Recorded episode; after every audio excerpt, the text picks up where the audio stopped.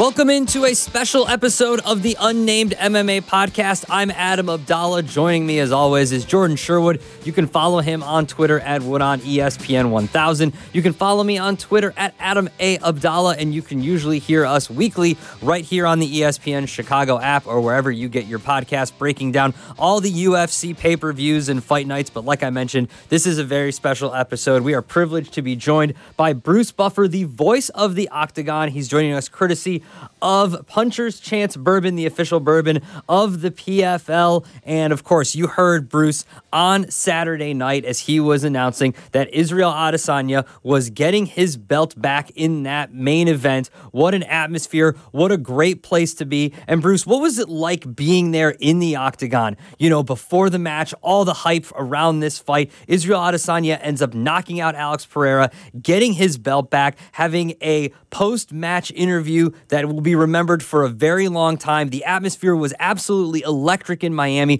What was it like to be there in that moment in Miami on Saturday night? It was uh, quite the experience. You know, I mean, Israel's quite the character. He has what I call the it factor. You know, you, you get fighters that come along like him every few years, whether it's a Ronda Rousey or Conor McGregor, you know, just capture so much more than what just their performances. But the big thing is a true mark of a champion is when he loses. Uh, there are many true marks, but a true mark in this case, he lost his championship, and then he got it back. And you know, it was a very emotional moment. Uh, the message he sent out to everybody after in his post interview, his family, everybody walking in. You know, it, it's amazing to share the octagon with these great warriors and to share these emotional moments and that was definitely one of the memorable memorable ones. As far as the uh, entire show itself, you know, 20 years since we've been in Miami, star-studded, and the fights all through the entire evening were just electric. And, and, I'm glad you brought that up, Bruce, because you know obviously there's a lot of big time fights, but do you and the rest of the UFC team kind of get a sense of fulfillment when the hype lives up to what actually takes place Saturday night, not just for the main event, but the entire card in general? Yeah, I mean, you know, just as an example, you know, Dana and I look at each other and it's like Dana, wow, and he's like, you know, Buff, wow, and it's like we, you know, we can tell that it's just it's clicking, it's hitting on all cylinders. You know, it's it's it's it's being batted right out of the park, and uh, you know the energy from the crowd, which I feed off of when I'm announcing. I, I always very passionate about my work. I put my whole body and you know soul into my announcing, um, and when I feed off the energy of the crowd like that, it just takes me to another level. You know, personally the show's not about me. It's about these great warriors and the entertainment to the fans. But it's like everything clicked. All cylinders clicked. I, am not asking you to play favorites here, but there there's a clear like there's two kinds of fighters when I believe when you're announcing these guys and they're getting ready to go to battle and go to war here with each other, and there's the guys that are locked in and it looks like they're blocking out all the fans, they're blocking out all the energy, they're zoned in, and then there's the guys that kind of walk in and they play up to the crowd, they're in your face as they're as you're in their face. What's it like the difference between announcing for someone who is kind of locked in and then announcing for someone who is engaged and like gets in your face and all that kind of stuff? And do you have a couple guys that you enjoy, you know, announcing them a little more than the other was because you know you're going to get that feed off of them and they're going to feed off of you at the same time? Well, you know, good question. And yes, I mean, there are other type of fighters, but, you know, when I'm announcing and I'm starting, I, I don't even hear the crowd. When I'm doing my It's Time and everything, I'm actually got everybody blocked out, and I'm completely focused on the fighters themselves. But you have fighters like uh, it started with Dan Hardy years ago, and you got fighters like Michael Chiesa and uh, you know some others that just you know, they're they're waving at me to come into their corner to get into their space. I have a tendency to go towards the fighter. You know, I'm a little different than other announcers. I don't stand still. I can. I got.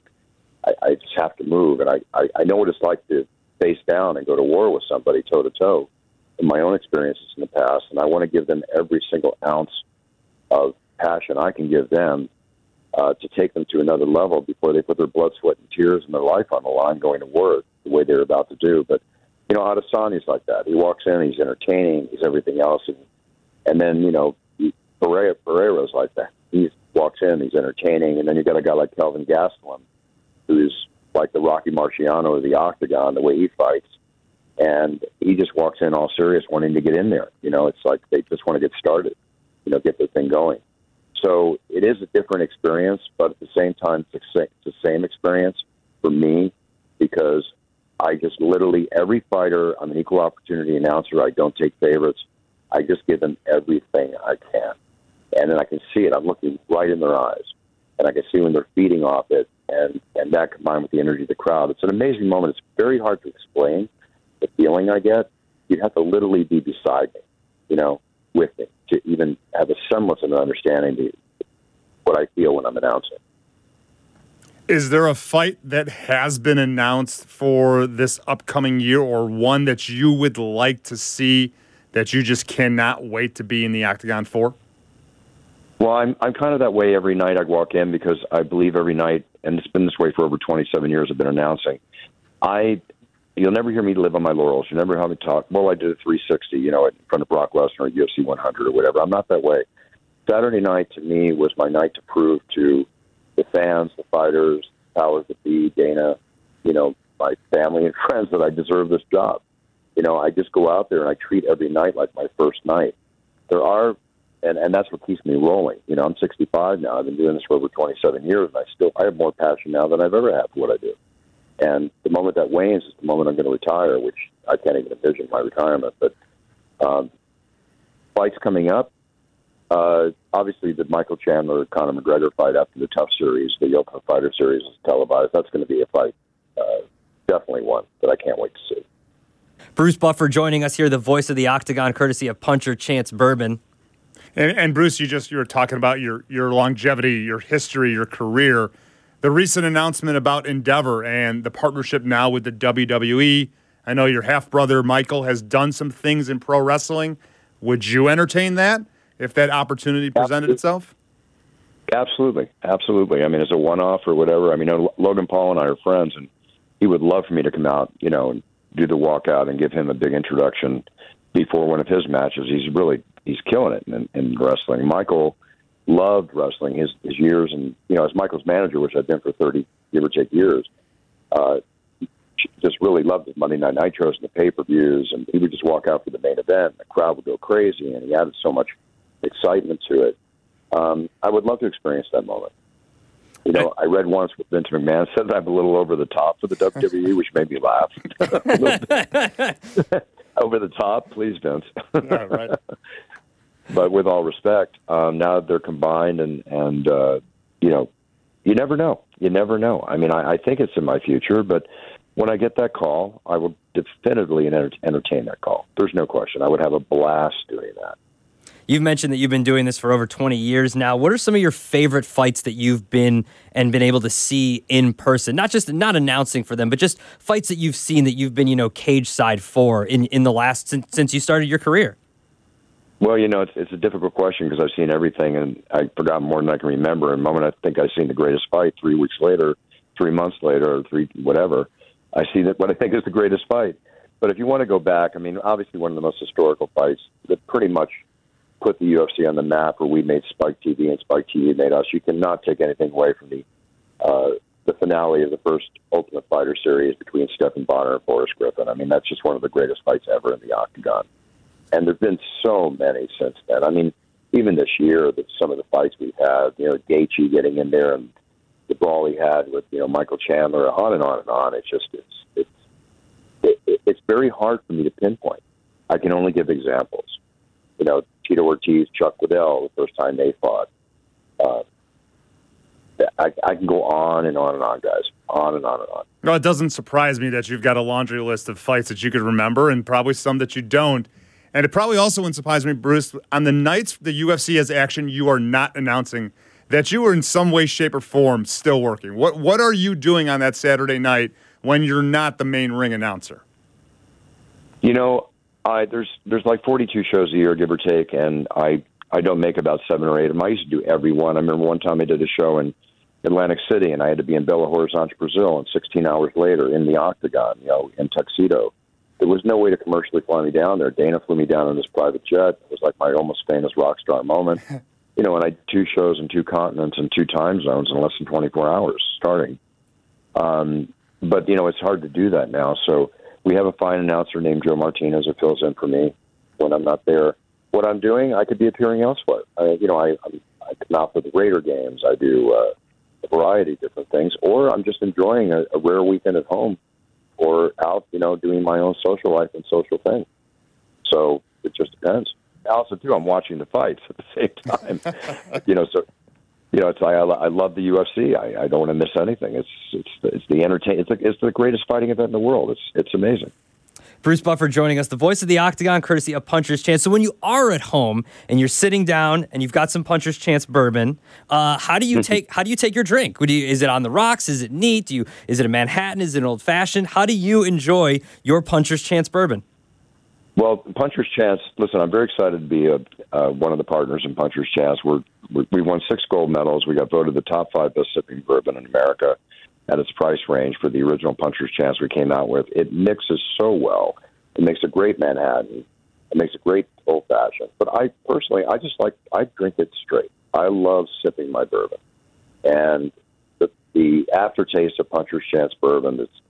I call it the sweet nectar of the bourbon gods the name is what I'm all about in my life. The the, uh, the fluid, the, uh, the liquor is just incredible, and just I want to enjoy it. I want to enjoy it for the basic raw element that is straight. And now we just came out with the undisputed version, our single barrel version, which is 105 proof, that even has a, a more wonderful aftertaste. And we have the 12 year reserve, 14 year reserve called the Left Cross, that uh, you know was a big hit too. And our new one, the undisputed, just won the plat, uh, won a platinum award right out of the gate, right out of the gate.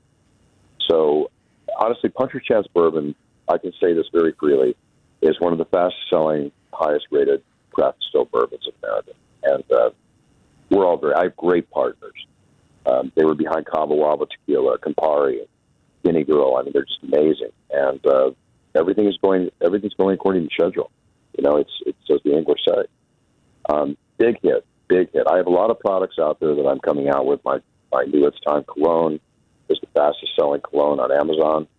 Uh, very excited about that. I get other things happening, but I take great pride in Puncher's Chance Bourbon. I, I cannot begin to tell you how good it is, guys. We just went in all the 140 Bevmo stores in California, uh, like 400 Publix liquor stores in, in Florida.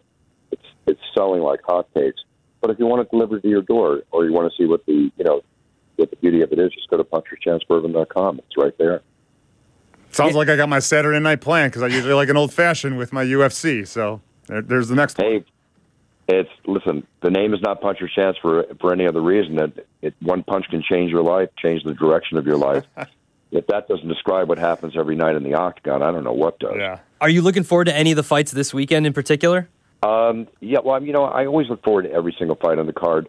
The thing is, we're going to Kansas City this weekend you never know what the greatest fight of the night is going to be, the best fight of the night. I mean, many times with the fifty thousand dollar bonuses that Dana and the UFC hand out to these young fighters, um, it's a dream. You know, the undercard fighters coming in, they make very good money for being an undercard fighter. You know, for starting out in the fight game. I mean, I know boxers. Some they're lucky to make fifteen hundred dollars. You know, with all respect to boxing, or do better. I mean, fighters in the UFC they get five figures walking in that octagon, and they win they get another five figures. And if they perform and get one of the performance bonuses, that's a fifty thousand dollar bonus. That's life changing for some of these fighters. If you think mm-hmm. back to when Conor McGregor was making 150 euros a month on Irish welfare or whatever the term is for the uh, public service you know, funding they gave to people out there. This fifty thousand dollar bonus changed his life back then. Now he's worth you know hundreds of millions, but it's it's amazing to see the natural progression of these fighters. Like there was one fighter on Saturday night this whole thing with Liberty Mill, he was homeless. You know, now he's in the octagon. It's changed his life. It's a beautiful thing to see fighters, men and women, both fulfill their dreams with respect to their fighting in the octagon. It really is. It, it it makes my work and effort. I just love it so much more when I see that. And a puncher's chance means that anyone has the potential to succeed, whatever the odds, if he or she works for it. It's something that I think that the MMA and UFC, is, uh, in particular, embodies. Like you mentioned, anybody that can get, no matter the odds. Like we talk about, you know, a lot of stuff on our MMA podcast here. Uh, it's mostly gambling focused and big odds, but we're always like, hey man, the odds makers say this this guy's like minus 450 or this guy's minus 600, but it doesn't matter. Everybody's got a plan until you get punched in the face, right? Um, as I wrote in my book, I had a line there. I said, "You never know who you are until you've been punched in the face." exactly. never know who you are, and the bottom line is, and that's the whole beauty of Puncher's Chance Bourbon. Again, uh, it's all about that. It's all about the underdog. It's all about being the best you can be and how one punch can change your life. You know, and I, and I love that. I love the whole the whole meaning behind our amazing liquid. I really do. Bruce Buffer, the voice of the Octagon, in partnership with Puncher's Chance Bourbon. Make sure you go out wherever you find your bourbon, get a bottle, enjoy it with this weekend's MMA fights. It should be a good card. This this weekend's UFC fight night in Kansas City is going to be a great one. Enjoy it with some Puncher's Chance and Bruce. Thanks again for your time. We appreciate it. Oh, it's my pleasure. And you know, Puncher's Chance is also the uh, major sponsor for the uh, PFL. You know, which um, is out there too. They're they're you know they're, we're all about MMA, mm-hmm. and I'm all and I'm all about the UFC and, and Puncher's Chance. I will see everybody from uh, the Octagon on Saturday night in Kansas City. I look forward to roaring away for everybody. Thanks, Bruce. We appreciate it. I appreciate you guys. You take care. Okay.